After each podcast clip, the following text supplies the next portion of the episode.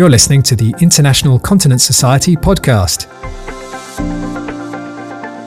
ICS is the leading international multidisciplinary organization for medical professionals working in the field of incontinence. ICS provides the latest scientific and clinical updates to professionals in the field.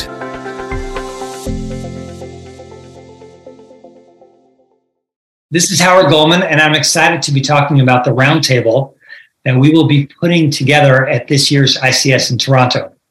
So, what we're going to be discussing are some new neuromodulation technologies that are coming out either via research or via industry in the treatment of overactive bladder. And I think, as we know, there's a lot going on in this space. And what we're going to talk about is not only sort of what's going on that most of you might be aware of, but some of the things that are really still in the lab, in testing, uh, that we might see in the next few years. So we have a very good faculty, and I'll just run through the names, but then we'll let them introduce each other as we get to them. But we have the president of the ICS, John Heesakkers from Maastricht. We have Dean Elterman, local from Toronto. We have Rose Khavari from Houston. And last but not least, we have Evgeniy Kreydin from Southern California, from Los Angeles. So why don't we start with Rose? Um, Dr. Khavari, you've been very involved in research in patients with neurogenic bladder disease but more specifically with some sort of transcortical modulation. Can you can you tell us about that and why that might be important for people attending this uh, roundtable? Of course. Well, Howard, please call me Rose. Um, so I look at the spectrum of the disease. Um, yes, a lot of our work has been in the multiple sclerosis patients, but actually we have done studies on overactive bladder patients, um, women. We've also looked at patients with BPH because many times we treat their outlet, but they still have overactive bladder symptoms after we relieve their outlet. So we've looked at those individuals as well, mainly to see what areas of the brain control the regions that are involved either in the storage or bladder emptying. So we're trying to look beyond the bladder or bladder targets to see what's going on in the brain. Is there anything superficial that we can modulate non invasively to be able to restore the brain function? And then at the end of the day, help with uh, lower urinary tract symptoms. So I don't want to give away everything you're going to talk about at the actual roundtable, but can you give us a little hint of perhaps what you've seen so far? So um, yes, so actually non-invasive brain stimulation is commonly used for other diseases like stroke recovery. It's actually FDA cleared for depression. Um, uh, but in the in the realm of lower urinary tract, nobody has really looked at it, and we decided to look at it. And it's pretty, it's much more complex than we thought. But I think we're getting somewhere. I think we have some preliminary data that there is a way to modulate some of these regions to be able to help with bladder symptoms. So, could you see that potentially at some point uh, down the road becoming a viable treatment option for patients? We're just starting our randomized clinical trial, so hopefully. That sounds very interesting. Um, Evgeniy, tell us about uh, what, what you're doing, what you're going to talk about, why it's relevant. Absolutely. Thanks so much for inviting me to the roundtable. It's uh, it's a pleasure and an honor to uh, to be joining you guys in Toronto this year. Uh, but um, uh, I've been fortunate enough to work with uh, uh, one of the leaders and one of the fathers of spinal cord stimulation since I started out as a as an attending in urology, Dr. Reggie Edgerton, who um, really came up with this idea that stimulating the spinal cord can actually restore function in patients with spinal cord injury, and that's how this idea was born. Uh, Reggie posited many years ago that the spinal cord has regions that are autonomously controlling functions that are rhythmic, like walking, defecation, urination. And he's been working for decades on showing this in an animal model. And uh, when I was graduating from fellowship, I was lucky enough to you know look for a research project uh, in uh, uh in urology, and Reggie was looking for a urologist to translate some of the work that he's been working that he's been doing in uh, in animals to a human model. Uh, and this how that's how this collaboration began. we've we've realized that. Um, Restoration of lower urinary tract function is a huge priority for patients with spinal cord injury. This is how we started uh, doing this work, stimulating uh, centers in the spinal cord to try to restore bladder function, improve bladder function. Uh, and since then, we've expanded our work to uh, uh, patients with other types of neurogenic bladder, patients with stroke, patients with multiple sclerosis, and uh, additionally have looked also with at patients with overactive bladder, patients who are able-bodied.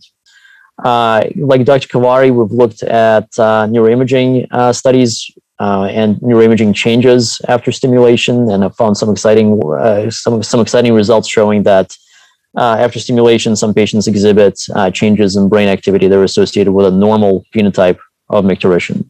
And so this is very different from sacral neuromodulation that I guess many of us are used to, where you have to put in needles and a lead and things like that. This is transcutaneous, or is this with some kind of water?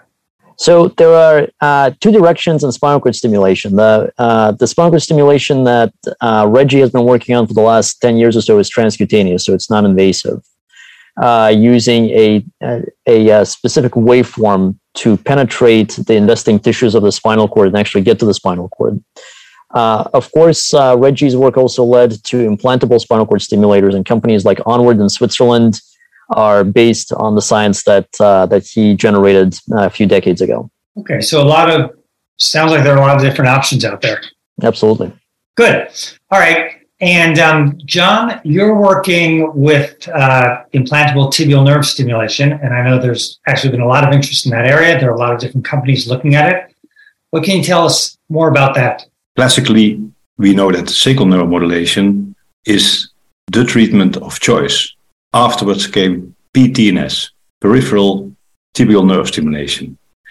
And now we have new developments, for instance, with tibial nerve implants. That means that we can put a very small implant activated from the outside at the tibial nerve, and that's at the ankle level, whereafter patients can activate this implant itself from outside with an external stimulator, and then they have the same effect as is done with needles that have to be put in that nerve, put through the skin every week.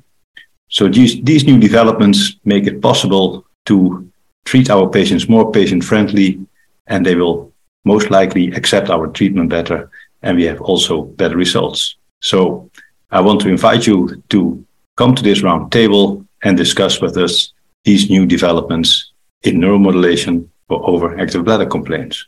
And Dean, so Dean is from Toronto, and Dean has been involved in a lot of different uh, studies in the area of lower urinary tract function. And I know he's been involved in some research and some studies on new techniques and new ways of doing sacral neuromodulation. Dean, tell us more about that. Thanks, Howard. That's right. There have been a lot of advances in the field of sacral neuromodulation over the last couple years uh, that we're certainly going to highlight at the upcoming ICS. So, as you know, we've had a real advancement going from primary cell batteries to rechargeable batteries over the last five to six years. And of course, now we have longer longevity, long lasting batteries that are primary cell. And so batteries can be put in without the need to charge. And then, of course, they're lasting 10 to 15 years. Um, what's really exciting uh, beyond the uh, area of tibial that John is, is talking about uh, is the sacral uh, space. And of course, uh, we're going to be seeing uh, smaller batteries. We're going to be seeing different ways of uh, sensing and uh, interacting with the nerve. Uh, one exciting technology uses um, midfield technology. This is the Nuspera device, where essentially uh, a small electrode is placed, but it is without a lead. It is leadless and also IPG. There's no battery. And so you're able to transmit enough energy through the skin uh, transcutaneously down to this lead that can hold just a little bit of charge and it will be able to give a good stimulation um, episodically. And so it's almost a wearable that you can wear uh, on the back in a small belt, for example, or under your clothes, and it will just be able to charge this very small uh, lead. Uh, that is placed right next to the the nerve, the S3 nerve, of course. And so I think we're going to increasingly be seeing a lot of new um, adaptations to technology. Of course, we also have a better understanding of how neuro- sacral neuromodulation works.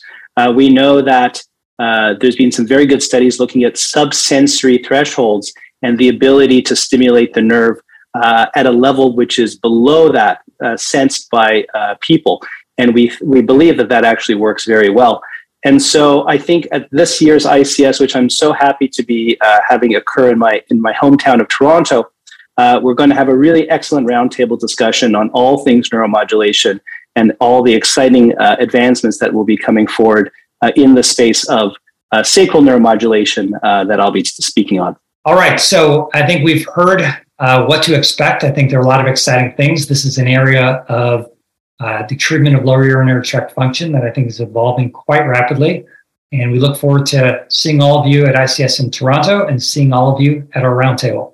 Thank you.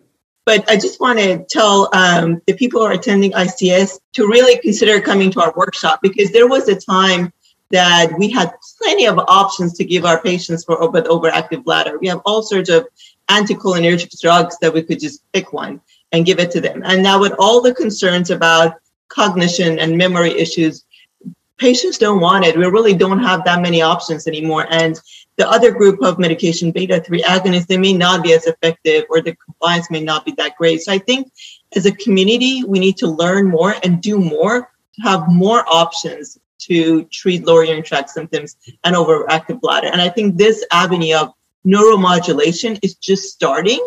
But as we learn more as a group, we should be able to target different levels um, that um, that controls the bladder, and um, and hopefully we'll get to see you and we can brainstorm together and collaborate and um, enjoy Toronto. International Continence Society podcast. Find out more about the leading organisation in multidisciplinary continence research and education at ics.org.